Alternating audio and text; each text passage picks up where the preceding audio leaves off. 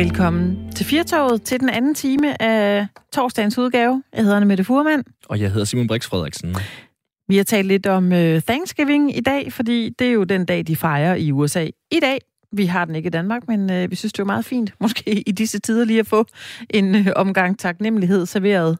Ja, og der er en del lytter, må vi jo sige, på sms'en, som har været taknemmelige over, at vi ikke har Thanksgiving. Så det er jo også ja. en måde ligesom at have armen over hovedet og gå rundt og være dejligt tilpas på en ganske almindelig torsdag ja. i november. Ja, og du kan jo altid øh, ringe ind til os, til det vi har spurgt om, om, øh, om ikke du vil. Ring ind til os og fortæl, hvad du er øh, taknemmelig over, og hvad du synes om Thanksgiving. Man kan også altid sende en sms, og nummeret, du øh, skal ringe på, det er 72 30 44 44, og øh, det har vi da Michael, der har gjort. Hej Michael. Mm-hmm. Hej. Velkommen til programmet. Jo, tak. er du øh, Jamen, taknemmelig for noget, eller ja. tænker du bare, det er mega fedt, vi ikke har øh, Thanksgiving i Danmark? Det er mega fedt, vi ikke har det som tradition. Ja. Øh, fordi det er noget, vi skal have hele tiden. Det kan vi jo bare sætte pris på hinanden. Vi kan jo bare, for eksempel, jeg ringede jo egentlig ind i sidste uge, for ligesom at prikke til den måske lidt kollektiv, ikke dårlig samvittighed, men sagde, men husk nu at give noget sundhedspleje af gaver videre. Sundhedssektoren, ja. giv dem nogle gaver videre det er den måde, vi kan gøre nogle forskellige ting på. Og det bringer mig jo tilbage til, at alle de her højtider, der er nice to have og need to have høj, højtider. Og, og hvorfor siger jeg det? Man kan sige, at Thanksgiving giver super god mening historisk på, for amerikanerne. Øh, faste lavn, det kan man diskutere herhjemme, men jul, ja, okay, det er en religion, det kan være svært at rykke ved, men sådan noget som Valentine, prøv at forestille dig, hvad, det per år øh, laver CO2-aftryk og klimalort øh, og ting og sager. Altså, vi skal til at, til at kigge på vores forbrug. Fordi, fordi alt det merchandise, der hører med til alle de her smarte ting, vi gerne vil, Halloween, og vi vil det, og vi vil det, det er jo, det er jo lige præcis det, der er problemet, at vi som den store myretyve sviner helt vildt i verden. Det er jo ikke det der med, om, om, om jeg lige får det plastikflaske med over i den anden øh, beholder. Ej, det, det, det er på en helt stor skala, det her. Så nogle gange tror jeg, at vi skal skrue lidt ned for det her forbrug i forhold til højtider. Vi må gerne få pris på hinanden. Det behøves man ikke at, at, at lave en masse plastikfigurer for, for, for, for at fortælle, at man holder af hinanden. Det kan man gøre på rigtig, rigtig mange måder. Så, så jeg tror, vi skal til nu og, og sige, jamen, øh, ah, nu, der er noget, der hedder nice to have og need to have, fordi mit klædeskab, jeg skal være den første til at sige, at jeg har øh, 20 ting, som jeg ikke bruger, men nu skal vi til at overveje ting, vi køber og sætter en produktion i gang og sætter alt muligt i gang. Så jeg tror, vi skal skrue ned for de her ting. Skal vi også skrue ned for taknemmeligheden, selvom vi forsøger det, og så skrue op for den Nej. dårlige samvittighed, eller hvad handler det om, øh, Michael? Nej, det handler om at øh, fuld skrue på taknemmeligheden. Men det er jo også at vise taknemmelighed for klima og for verden og alle mulige andre hinanden. Det koster, som jeg siger, ingenting. Men vi skal skrue ned for den banjospilleri og alle de hysteri og plastik og glimmer og lys og, og gøjl, som i og for sig jo ikke har noget med, med sagens kerne at gøre. Mm. Thanksgiving, som jeg starter med at sige, har jo rigtig meget nationalt at gøre med amerikanerne. Og de må jagte de kalkuner, de har lyst til, og, og så videre. Det skal jeg ikke blande mig i. Altså, men, men, men jeg tror bare, at altså, en, en nation øh, må, må vælge en, en højtid, der hører til. Altså, vi, vi kan sgu ikke alle sammen fejre hinandens højtider. Det giver Sådan. Ikke men øh, i virkeligheden er det, du siger, at vi kan give hinanden et, øh, et julekort i år i, øh, i julegave og sige tusind tak, fordi at, øh, at vi har hinanden. Og så er det det. Præcis. Ja. Bare sæt sig ned. Sæt sig ned og kig, øh, kig hinanden i øjnene på afstand, som man skal åbenbart. Ja. Men, men, men sæt sig ned og jamen, gør noget. Altså, ja. øh, øh, hjælp den ældre dame, du ved, der bor ved siden af dig med at lige at få pudset hendes vinduer, fordi det kan hun bare ikke lige. Og, altså, det behøves ikke at være banjo og selvpromoverende Facebook-indslag og, og, og se, hvor fed jeg er og tusind forskellige ting. Så nej, den rigtige gave er givet for, at andre ikke ser, at man giver den gave. Mm. Det, det er min verden. Den, den, den optimale gave, det er, at andre skal ikke vide, at du har givet den i virkeligheden. Enten den, der får den. Michael, vi er super taknemmelige for, at du ringede ind med det budskab. Så vi skal kigge ind Vi skal mærke efter. Nice to have, need to have. Hej, det er hej. godt. Hej, hej. hej, hej.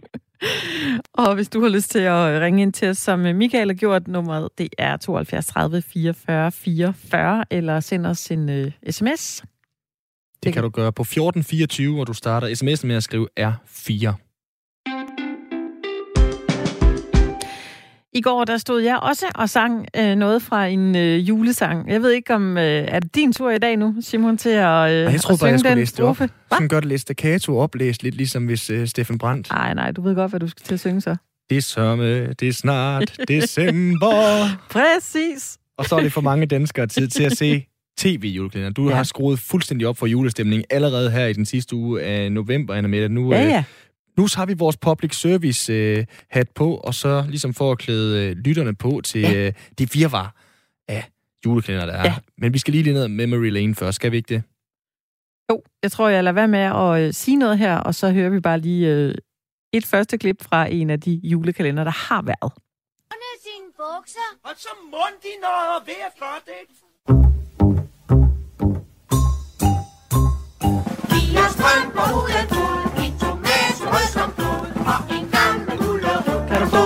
For en krone?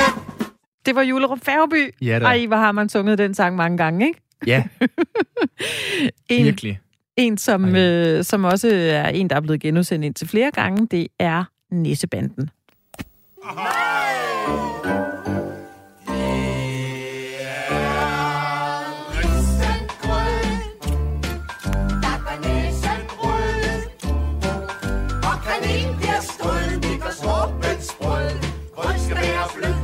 og. Hej. Man får lyst til at bare sidde her og, øh, og synge julesange.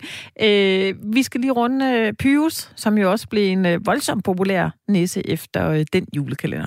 Jeg siger halli, hallo, og lige et øjeblik, der er der ingenting, der kommer op på siden af slik, slik. Giv mig godt for, giv mig godt, og store, tykke nu.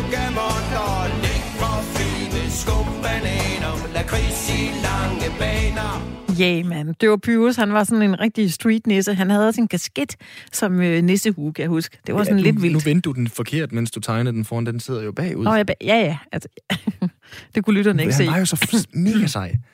Ja, det var han.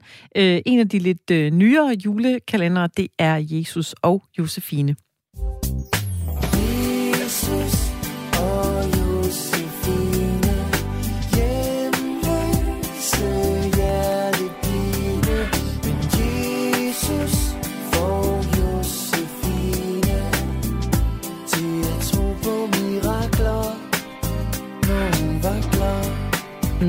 det er da skønt. Ja. Hva? Vi har fået en øh, gæst i studiet. Velkommen til dig, Svend Wilhelm Mikkelsen. Tak skal du have.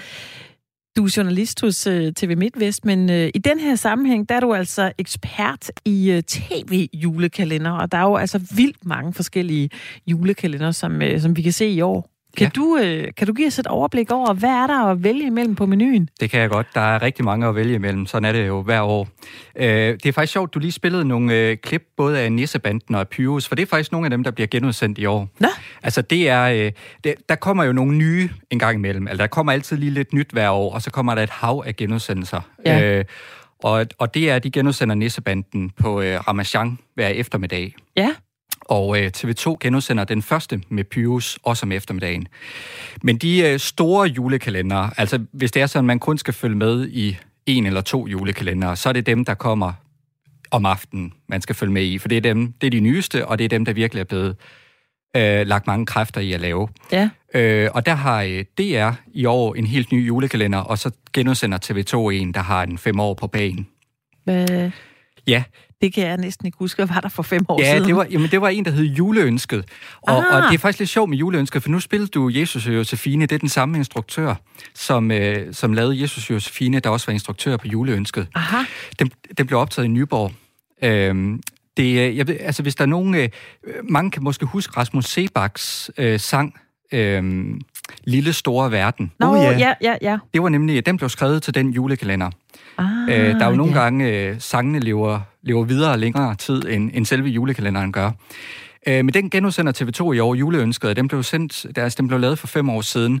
Og det, der er det specielle med juleønsket, det er, at øh, der er ikke nogen nisser i den. Til gengæld så er der en hel masse engle, og der er også en dæmon med. Øh, så det er sådan en, en fantasy-fortælling, der, der er bygget op omkring engle. Den handler om en, øh, en pige, der har et ønske, et, et juleønske. Hun vil gerne holde jul med hele sin familie juleaften. Øh, men hende, begge hendes forældre skal arbejde juleaften, og hendes halvstore søster skal holde jul med hendes biologiske mor, så øh, hendes familie ser ud til at være spredt for alle vinde juleaften.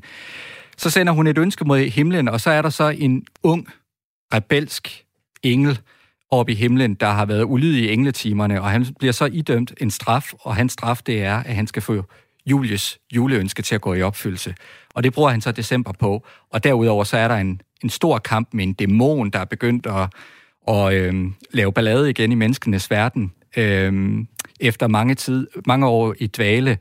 Og en masse gamle englehemmeligheder og sådan noget bliver vivlet op, så det, det er et kompliceret eventyr, men, øh, men en rigtig god julekalender. Ja, Øh, Ja. ja, fordi Svend, nu siger du, at det er et kompliceret eventyr. Ja. Jeg tror, alle os, øh, der øh, lytter med, har jo set øh, julekalender Agnes, dengang vi var øh, knejder eller unge piger, Ja. ikke også? Og måske er det dem, som vi har de bedste, de bedste minder om. Hvad, hvad er der sådan sket over de sidste mange år sådan i udviklingen af, af historie? Fordi når du snakker om fantasy, og du snakker om dæmoner, og du snakker om engle og sådan nogle ting, der, det lyder jo som uh, taget ud af Ringens Herre mere end bare. Pius, der danser på et uh, stykke konfekt. Det må man sige. Ej, der er sket, der er sket en meget, meget stor udvikling. Bare, altså, bare siden øh, dem, jeg kan huske fra dengang jeg var barn, jeg var opvokset i 90'erne, hvor det var, hvor det var Pius og øh, Julie Gammelby og Nissebanden og sådan noget, der blev sendt. Øh, der er sket et meget stort skifte. Øh, julekalenderne er blevet mere komplicerede i deres handlingsforløb. Der bliver også investeret mange flere penge i dem i dag, end der gjorde for bare øh, 20 år siden.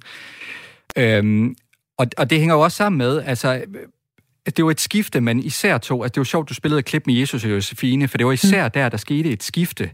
Altså, der, der hævede man ligesom på en eller anden måde ambitionsniveauet øh, for julekalenderne. Fik nogle folk ind, der aldrig havde lavet julekalender før.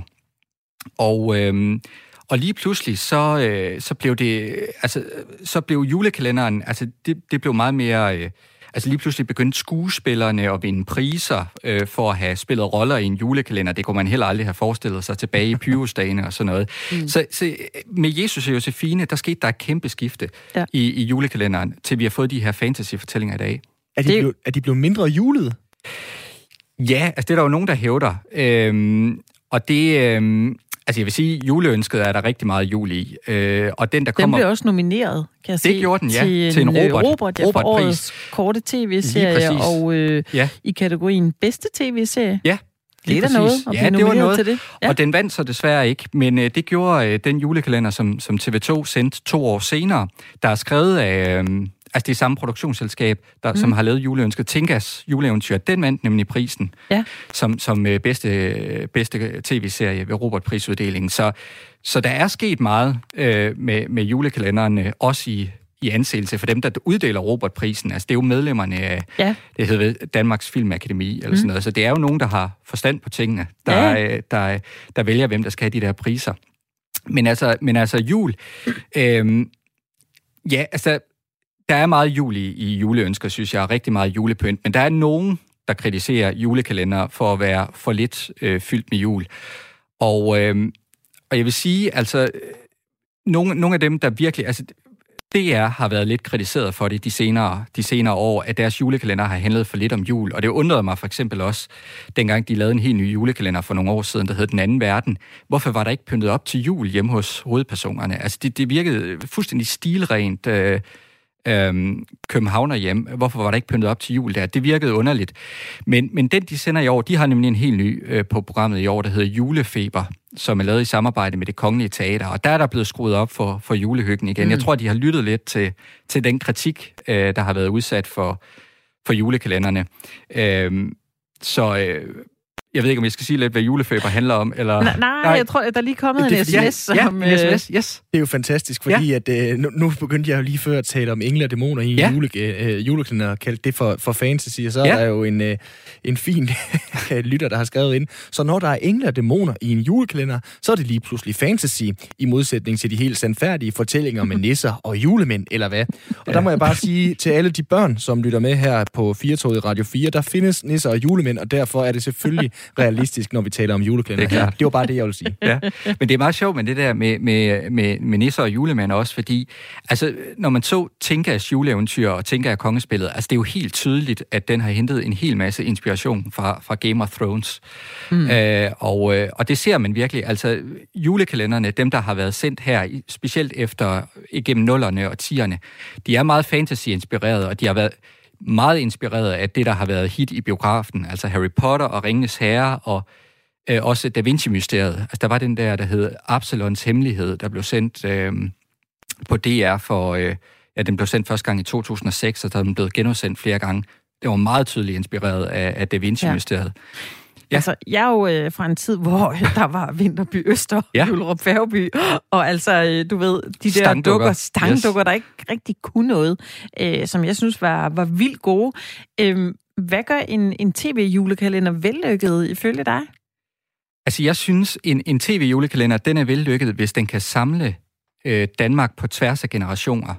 Og det synes jeg, øh, altså, det, var netop, da man begyndte at ikke længere betragte julekalenderen som ren børneunderholdning, men begyndte at målrette den for hele familien, mm.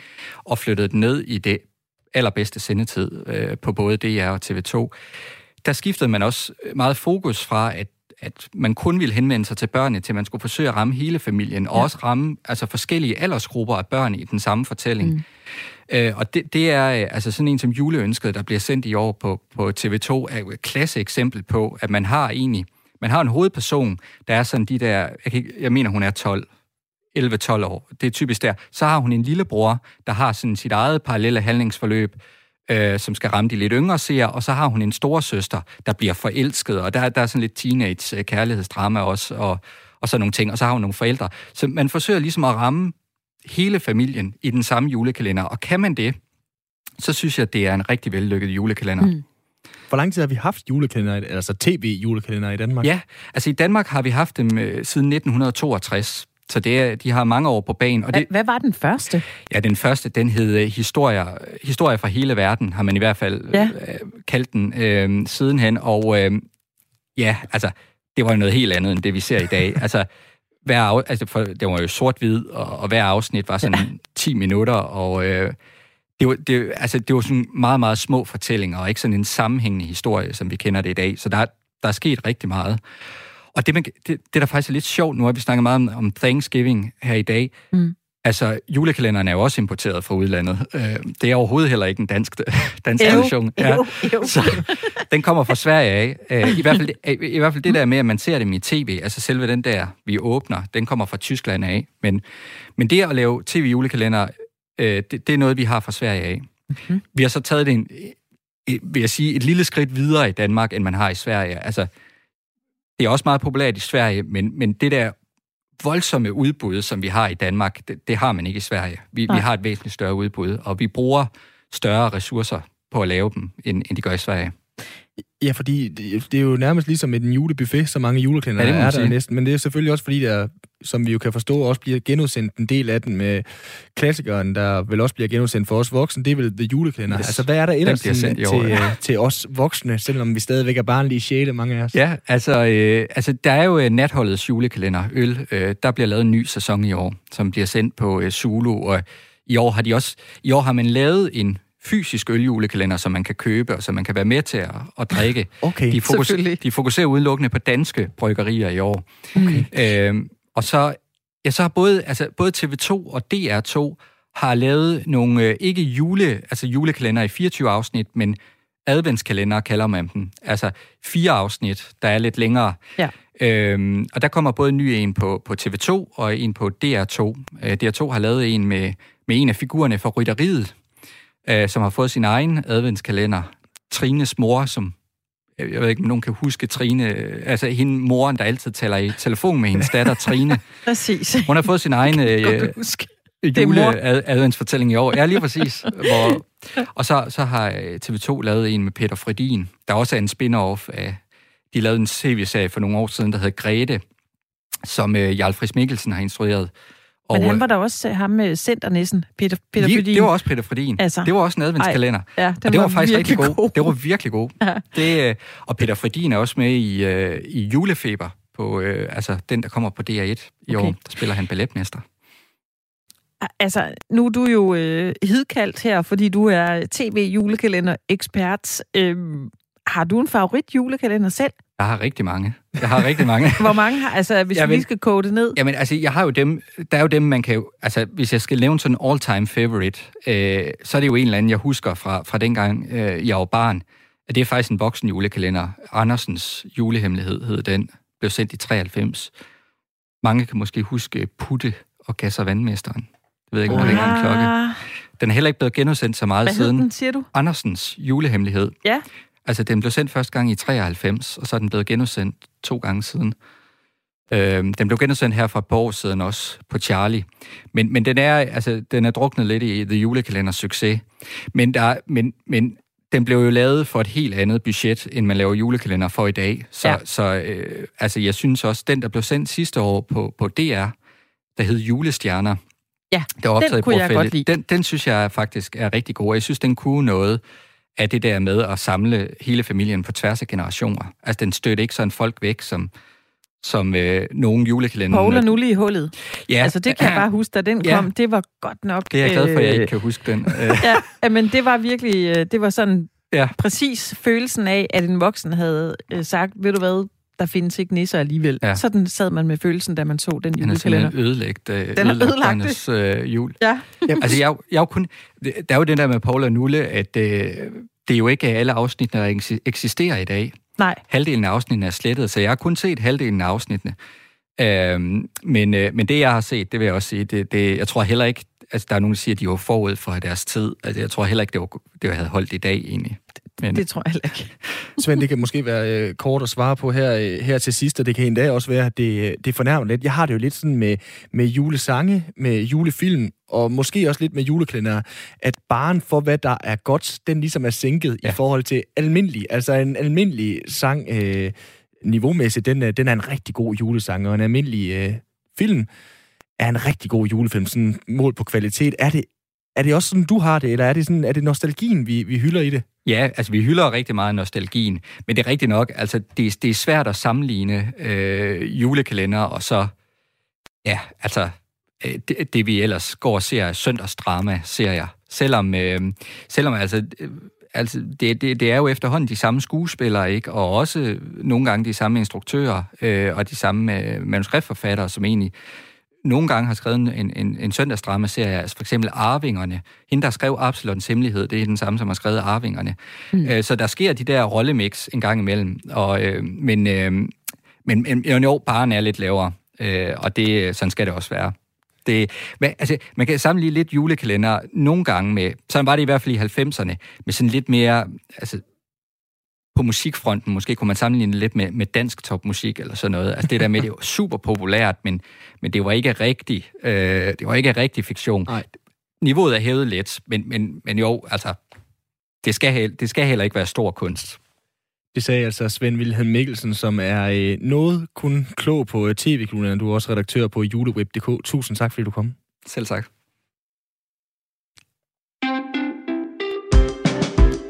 Rigtig mange af dem, der ser oh. julekalender, Anna Mette, det er, ja. øh, det er jo børn. Og nu Ja. skal vi tale om børn, men i en helt, øh, helt anden sammenhæng.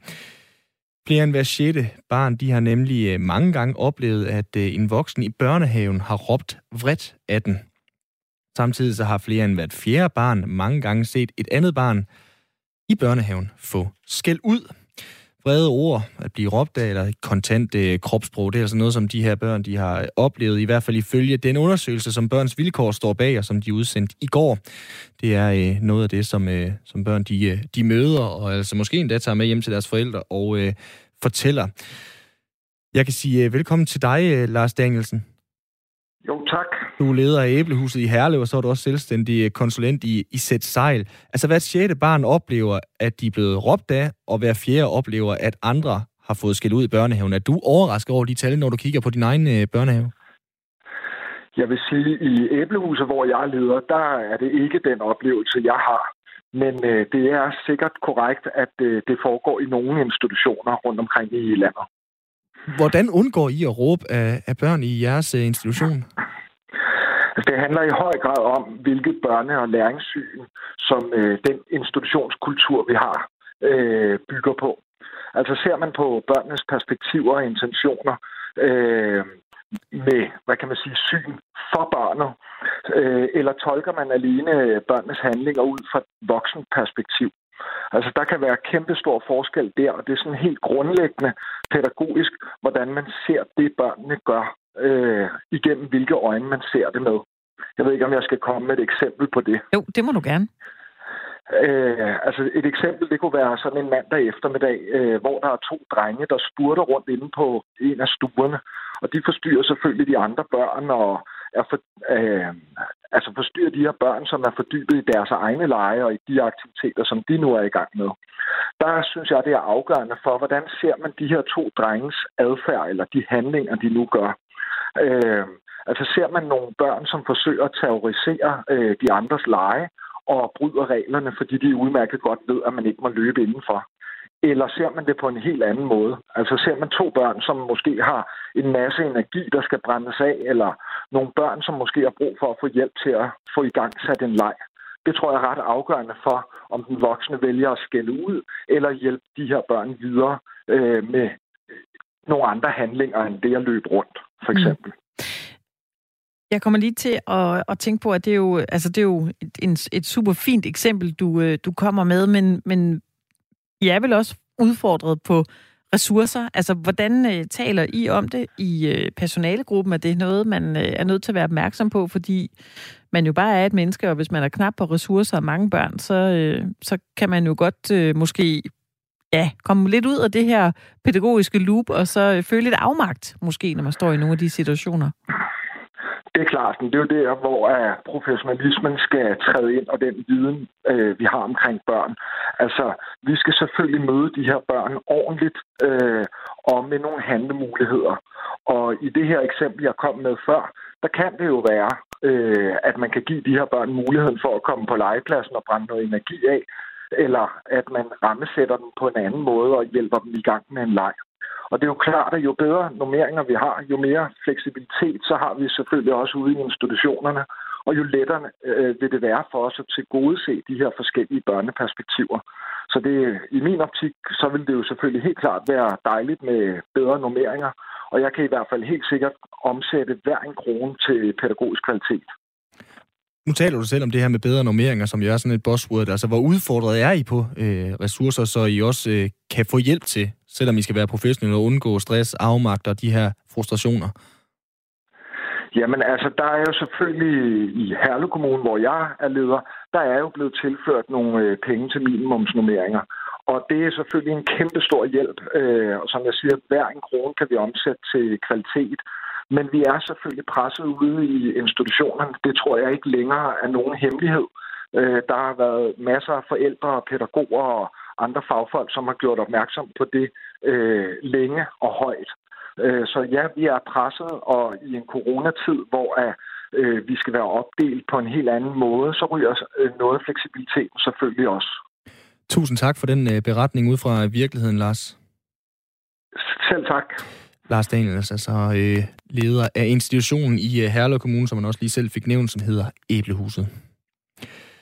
Man kan jo godt tale lidt om, når de her børn, de måske kommer hjem, så synes de, at pædagogen er ond, hvis der er blevet råbt af den. Ja, så, måske. Øh, måske. Det er, ikke, det er ikke helt til at sige. Der er øh, et øh, citat her, som jeg lige kan læse op. Der findes ikke onde mennesker. Der findes onde handlinger. De ord har du øh, skrevet, Dorte Birkemos. Velkommen til.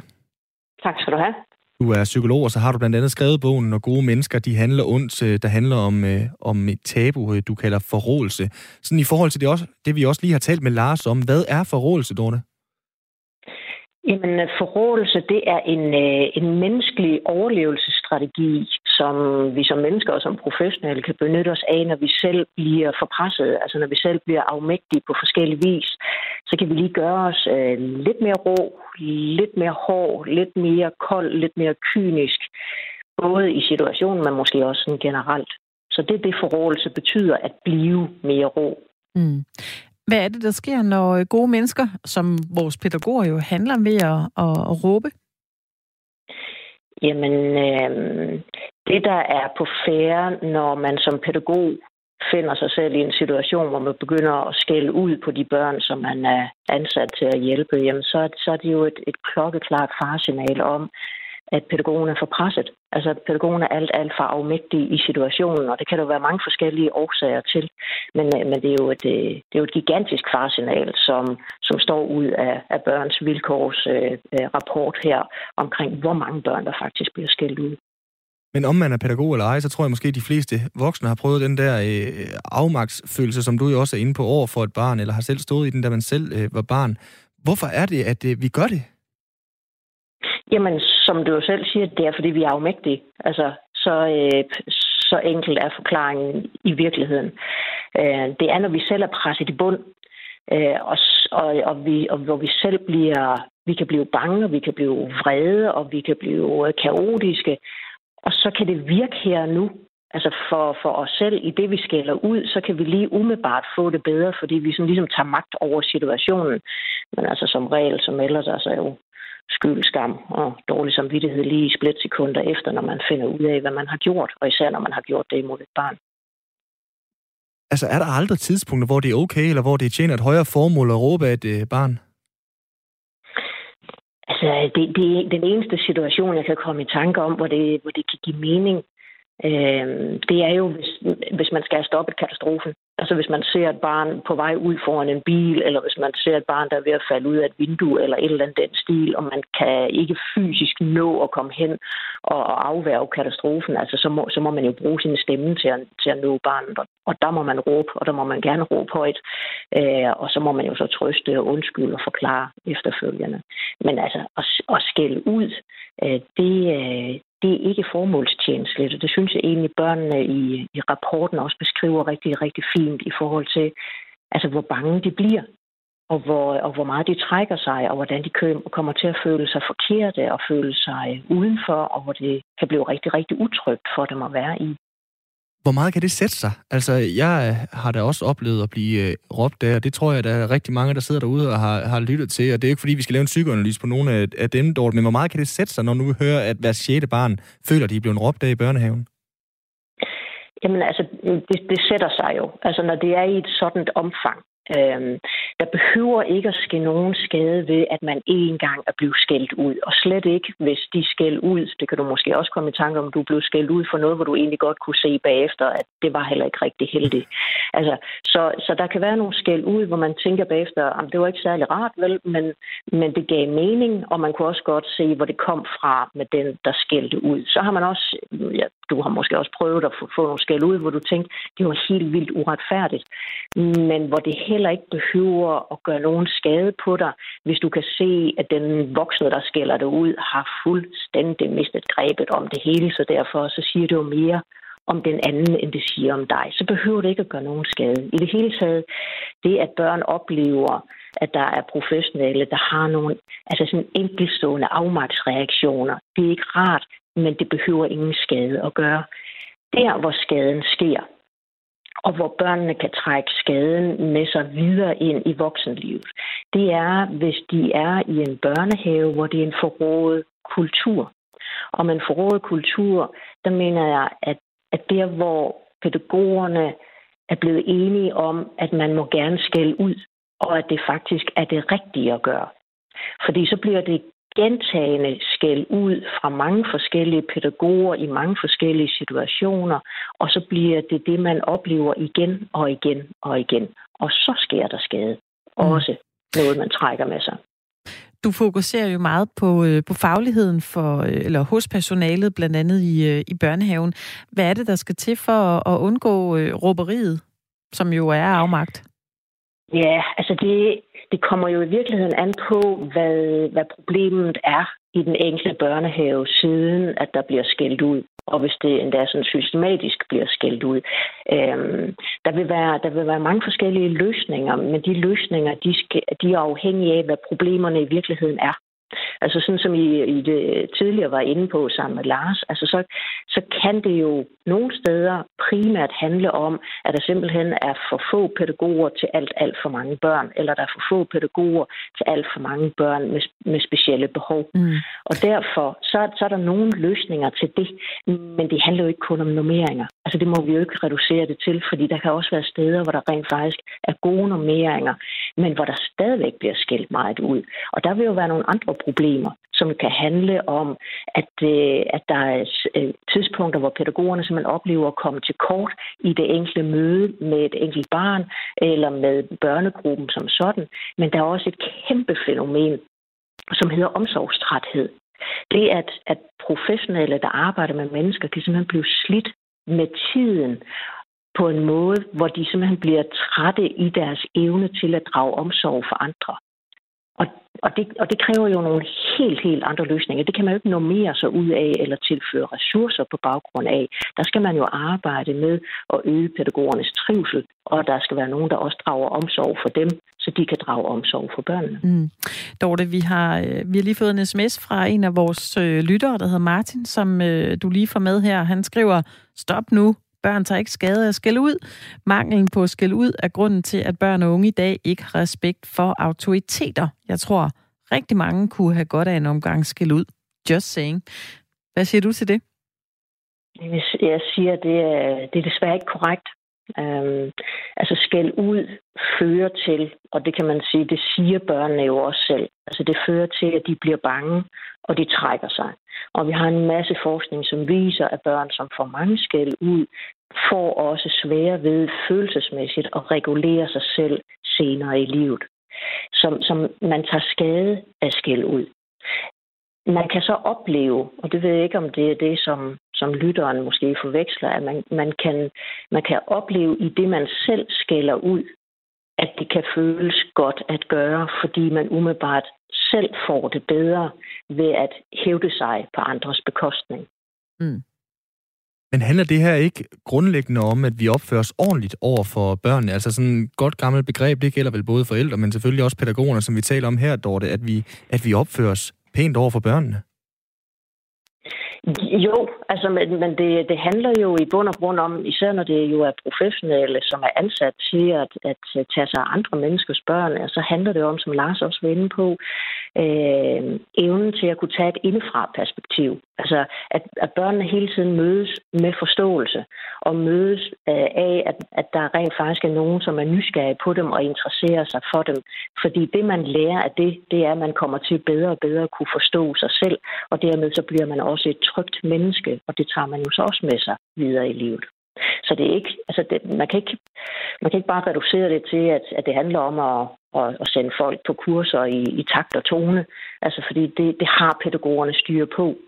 Det vi skal have løst, det er, at pædagoger kan stå i nogle situationer, hvor de simpelthen bliver så afmægtige, at de ikke kan se anden vej end at skælde ud på børnene, i hvert fald i situationen.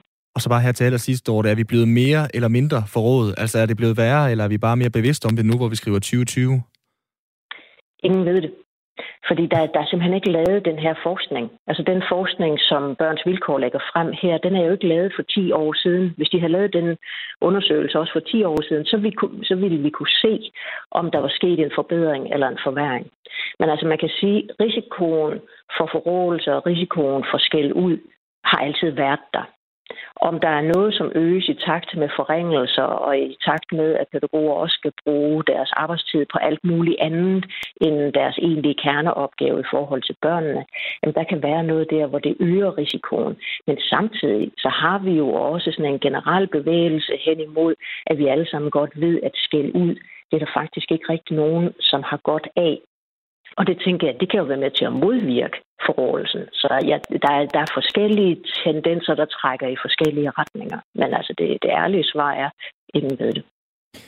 Det var øh, de sidste ord i den her omgang. Tusind tak, fordi du var med øh, til at gøre os lidt klogere på, hvad forrådelse og afmagt og hvad det er, der sker, når, øh, når det er på spil for pædagogerne. Dorte Birkmos, psykolog, forfatter og foredragsholder. Tak, fordi du var med.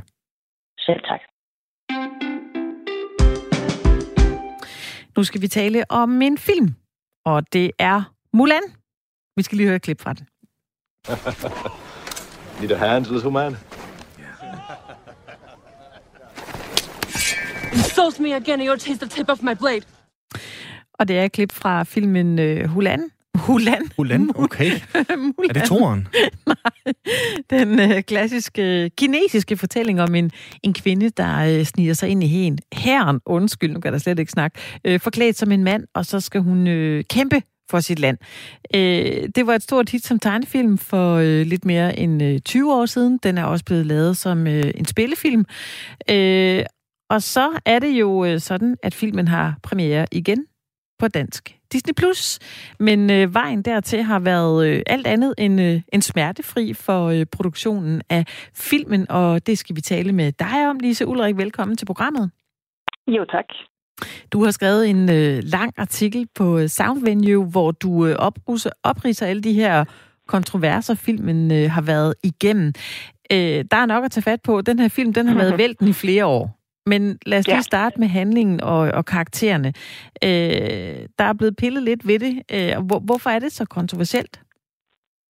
Jamen, for det første er det jo en vildt imødeset film, så alles øjne har været rettet mod Mulan i et godt stykke tid. Øhm, Den lægger sig i forlængelse af, at Disney har filmatiseret, refilmatiseret mange af de her gamle tegnefilmsklassikere med rigtige mennesker, live-action-versioner, som de kalder det. Og Mulan har, som du siger, været på vej i et stykke tid, og man har gået og håbet på, at det her det blev den kæmpe store Hollywood-blockbuster med en kvindelig asiat i hovedrollen, der langt om længe fik stor succes. Så forventningerne er store. Men øhm, så gik det jo allerede lidt skævt, da de annoncerede instruktøren i sin tid, som øh, til mange Twitter-brugers forarvelse ikke blev en kinesisk instruktør, men derimod en øh, nyzelandsk instruktør. Så godt nok en kvinde, så det var dog en formidlende omstændighed i forhold til, hvor få kvindelige instruktører der er i Hollywood. Men ikke desto mindre, der blev kimen lagt til den første muren. Og øh, det tog altså til styrke sidste år, da filmens første teaser landede, og det gik op for enormt mange, især fans af, af tegnefilmen, at tonen i den her fortælling altså er radikalt anderledes, end vi husker den fra, fra filmen i 98. Det er ikke længere sådan en klassisk Disney hyggefilm med talende drager og øh, en, øh, en kærlighedsfløjt, øhm, øh, som Mulan har til sin overordnede i herren. Det er blevet sådan et mere stringent øh, krigsfilmsdrama, blottet for sange og for små sådan finurlige påfund. Og det er jo altså faldet mange mennesker for brystet, og det forstår man godt, fordi det er et lidt spøjst valg i forhold til, hvor trofaste Disneys øvrige live-action-filmatiseringer har været til forlægget. Og øh, det har jo så fået nogle kritikere, øh, Kina-kyndige kritikere, til at pege på, at den her, øh, den her seriøsitet måske lægger sig en lille bit smule i forlængelse af en tendens, man har set i kinesisk film i de senere år, hvor det bliver meget, øh, det bliver meget højtideligt. Det bliver meget pænt. Det må ikke være fjollet, hvis man skildrer øh, historiske personer eller vendes. Det her det er jo så godt nok et savn, men det er immer væk et meget betydningsfuldt kinesisk savn. Og, øh, og det ser man altså mere og mere, at det skal være renset for fjollerier, fordi vi skal have fokus på hårdt arbejde og god moral. Øhm, og der er der altså nogen, der mener, at Disney de måske er bøjet under for en eller anden form for pres for at levere en mere seriøs film, der passer lidt bedre til, øhm, til de kinesiske standarder i dag. Det, øhm, ja, det vagt jo selv sagt noget rammeskridt på Twitter. Den her lidt læflen for Kina, som, øh, som du øh, insinuerer her, øh, hvordan kan vi sådan ellers se det i produktionen af, af hele Mulan-filmen? Jamen, øhm, der er et, et grelt eksempel, som mange øh, fans har slået ned på, er jo, at de har taget den her fløjt, som jeg nævnte før, øh, Mulans overordnede, og delt karakteren op i to personer. Li Shang hed han øh, førhen. Og han var altså en karakter, som er mange blev set som sådan et lidt indirekte biseksuelt ikon, fordi han begynder at, øh, at få følelser for Mulan, mens hun stadigvæk er klædt ud som mand i hæren. Og, øh, og det har været længe ventet, at Disney de ville øh, begynde at, at tage lidt mere fat på nogle af de her øh, LGBTQ-tematikker, måske folde det lidt mere ud, og her var så en mulighed for det at afsøge noget, noget ny jord. Og det har de altså så gået fuldstændig udenom ved at lave to karakterer nu. Øhm, efter sigende skulle det være noget med, at det ikke ser så godt ud, hvis Mulan flytter med sin overordnede, fordi det ikke helt passer til 2020 øh, tematikker. Måske at der er den form for, øh, for sådan øh, en fløjt med noget magt indenover. Men, øh, men mange mener altså, at øh, de har ville rense karakteren for en hver snært af en form for biseksualitet. Og, øh, og det, er jo, det er jo selv sagt øh, noget, som mange mennesker synes er synd. Altså, det mest graverende for den her film har jo klart været, at det nu efter den blev, øh, blev lanceret på øh, Disney+, Plus, øh, så er der jo lige pludselig nogle, øh, nogle seere med falkeblik, som har spottet i rulleteksterne, at filmen altså takker øh, sikkerhedsbyrået i byen Turpan i Kina, for at, øh, at de får lov til at filme der. Øh, og har man ikke sådan fulgt nøje med i, i nyhederne i løbet af året, så er det måske ikke noget, man sådan lige selv vil blive mærke i. Men det er altså den provins i Kina, hvor øh, nogle af de her koncentrationslignende opdragelseslejre ligger øh, for øh, muslimske øh, kinesere. Og det er jo selv sagt problematisk. Øh, Disney har efter sine, ifølge dem selv, været i provinsen for at optage ganske få billeder af landskaber, som skulle passe godt. Og derudover så er Mulan faktisk hovedsageligt opfundet eller optaget i New Zealand. Men, øh, men, men det ser immer ikke heldigt ud. at man har, man har bevæget sig ind i den her provins for at optage, i forhold til hvor man nu ellers kunne have optaget hende i Kina. Og Disney har altså haft lidt et forklaringsproblem i forhold til, hvordan man nu er endt der. Øh, og det har der været en række amerikanske senatorer nu, som øh, er begyndt at stille et spørgsmålstegn ved, blandt andet øh, Floridas senator øh, Marco Rubio, som simpelthen gik så langt som til i, i sidste måned, eller i forrige måned, at få fat et brev til Disney med flere punkter, som han altså meget gerne vil, vil have svar på i forhold til Disneys øh, forretningsforbindelser til Kina. Øh, det skal så måske lige tilføjes her, at øh, Marco Rubio øh, som bekendt er republikaner, og at det på det her tidspunkt har skrevet sig ret godt ind i øh, præsident Donald Trumps kritik af Kina og, og den her øh, idé om, man skulle skære nogle af båndene, nogle forretningsbånd til Kina. Så, så selvfølgelig så, så er det også i republikanernes sag at fremhæve, at Disney øh, de har på en eller anden måde været i seng med de kinesiske myndigheder, så at sige. Men ja. altså ikke desto mindre er der ikke kommet nogen forklaring fra Disney endnu på, hvorfor man pinedød var nødt til at optage lige her. Ja, for Lise, umiddelbart, så synes jeg jo, det lyder som om, at de både prøver at være politisk korrekte og politisk ukorrekte. Så Disney er jo et kæmpe, kæmpe mediehus efterhånden, som ja. jo også ejer Marvel, hvor de jo blandt andet lavede Black Panther med øh, et helt sort ensemble og sort instruktør. De har lavet øh, med Pixar øh, en animationsfilm, der hedder Coco, hvor de også for første gang gav øh, alle rollerne til, øh, til latinamerikanske skuespillere. Nu gør de altså her med, med kinesiske skuespillere og, og et forsøg på at være politisk korrekt i den vej rundt, men samtidig går de ikke det der LGBT-ærne, som du jo knægter dem lidt for, eller, eller hvordan skal jeg forstå det? Ja, altså det, det er som om, at de er landet et sted imellem øh, en hel masse stole her, hvor de ikke rigtig tilfredsstiller nogen, fordi ideen til har været, at man vil skabe en film, som vil klare sig rigtig, rigtig godt i Kina først og fremmest. Kina er det største biografmarked i verden, så det er helt essentielt, at Mulan ikke flopper på det kinesiske biografmarked. Nu kan man sige, at alt blev kastet op i luften i forhold til biografmarkedet og box office på grund af corona, og derfor kom filmen jo så også ud på streaming i USA og har så fået begrænset øh, biografvisninger og hister her i verden, hvor det kunne lade sig gøre men den er ikke blevet taget godt imod i Kina. Øh, hverken af dem, som nu kritiserer den for at være noget nær statspropaganda, men heller ikke af de statsstyrede medier, som til gengæld mener, at, øh, at Disney har skabt en alt for Hollywood-smækkende film. Den er alt for amerikaniseret i forhold til, hvad kinesere havde, øh, ville have synes om. Så, så den er blevet sådan en, en underlig mellemting. Og så kan det godt være, at den faktisk har fået ganske glimrende anmeldelser i, øh, i det amerikanske. Og jeg skal sige, jeg har ikke set den endnu, men, men glæder mig der stadigvæk til det. Men, øh, men den er helt klart lagt sig et sted, hvor, øh, hvor den i hvert fald ikke kommer til at tilfredsstille det brede publikum eller kritikerne i Kina, hverken fra den ene eller den anden øh, fløj. Og dertil så skal man måske også lige tilføje, at øh, hovedrollen, som øh, vi måske ikke kender så godt herhjemme, en skuespiller, der hedder Liu Yifei, som øh, immer væk har 60 millioner følgere på øh, det kinesiske sociale medie Weibo. Altså det, det er et tal, man næsten ikke kan forstå.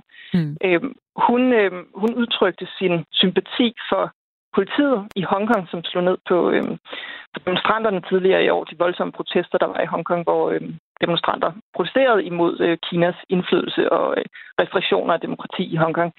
Øh, og der gik hende her Yifei altså ind og skrev på det her medie, Weibo, at hun bakkede op om politiet, og hun mm. synes, det var en skam for Hongkong. Hvilke reaktioner fik hun på, øh, på den støtteerklæring? Ja, det var ikke, det var ikke helt godt. Øhm, hun blev bombarderet med boykot Mulan hashtags fra øhm, både fans af filmen, men sådan synes set også menneskerettighedsaktivister fra hele verden. Det øh, kan godt være, at den øh, fik over, jeg tror det var noget nær 80.000 likes af hendes øh, fans på det her medie, men det var en rigtig, rigtig møjsag for at sige det lige ud for hende op til en film, som øh, absolut havde brug for noget rigtig, rigtig god presse. Men det er ikke så overraskende, kan man så også sige, fordi øh, kinesiske superstjerner, som hun er, de, øh, de bliver altså nødt til at rette ind. Efter styrelsen har det altid været. Man går ikke ud og udtaler sig offentligt eller negativt omkring nogen som helst former for øh, forretning eller opførsel, der kunne være negativt lavet over for, for Kina. Øh, så det er ikke overraskende, at hun gør det. Det har måske ikke lige hudet Disney, at hun absolut skulle komme med sådan en politisk udtalelse på det tidspunkt. Øhm, og det har altså hjemsøgt dem lige siden det her boykot Mulan hashtag. Det har jo nærmest trendet på Twitter non-stop op til det. 200 millioner dollars i budget har den her øh, film haft. Det er altså noget af en pose penge, kan jeg lige øh, ja. nævne for, for at gøre opmærksom på, hvor meget der ligesom er på spil her. Altså, sætter filmen sig mellem to stole også kommercielt, Lise. Altså, fravælger både Vesten og Kina, den frygter du? Eller tror du? Ja, altså Disney har allerede sagt, at de kommer til at stå med et giganttab på den her film, fordi ikke alene har den kostet 200 millioner dollars at lave, der er også allerede blevet brugt rigtig, rigtig mange penge på markedsføring og diverse. Og øhm, var filmen kommet op i biograferne, så havde den formentlig tjent det hjem. Det tror jeg, uanset hvor mange hashtags der havde været, fordi interessen for Disney-film er så enorm, så folk skulle nok have været nysgerrige nok. Nu ligger den på streaming.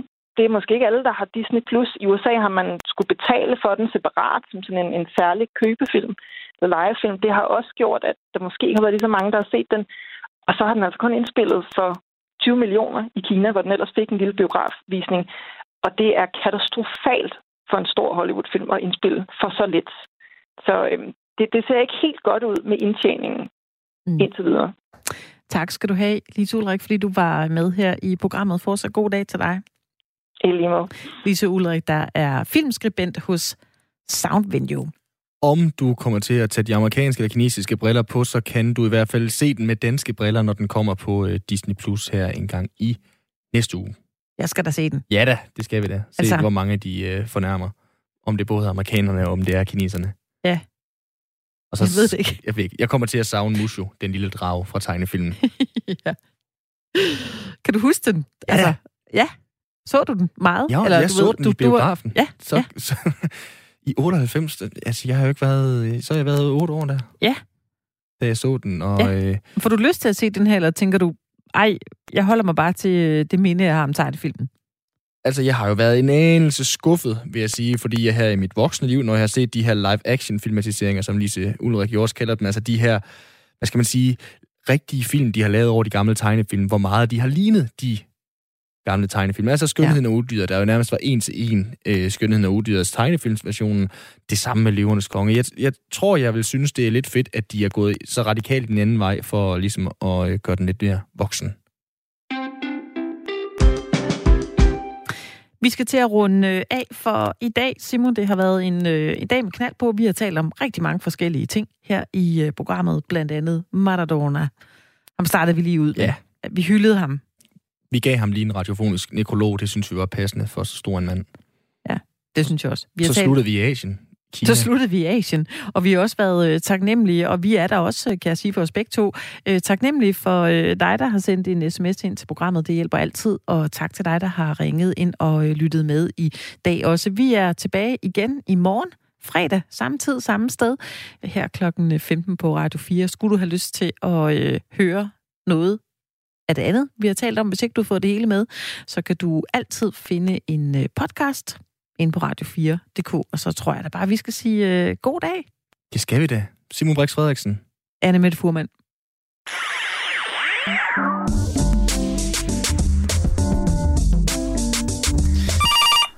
Radio 4 lytter service, du taler med Esben. Det er skrevet ind fra 1355. Ja. Uh, hvad her? Altså, jeg har, har bare prøvet lige at følge med i, uh, i, uh, ja, i, i snakken om, hvad du ved. Uh, nu har vi snakket imod om sukkerpolitik. Det var da utroligt.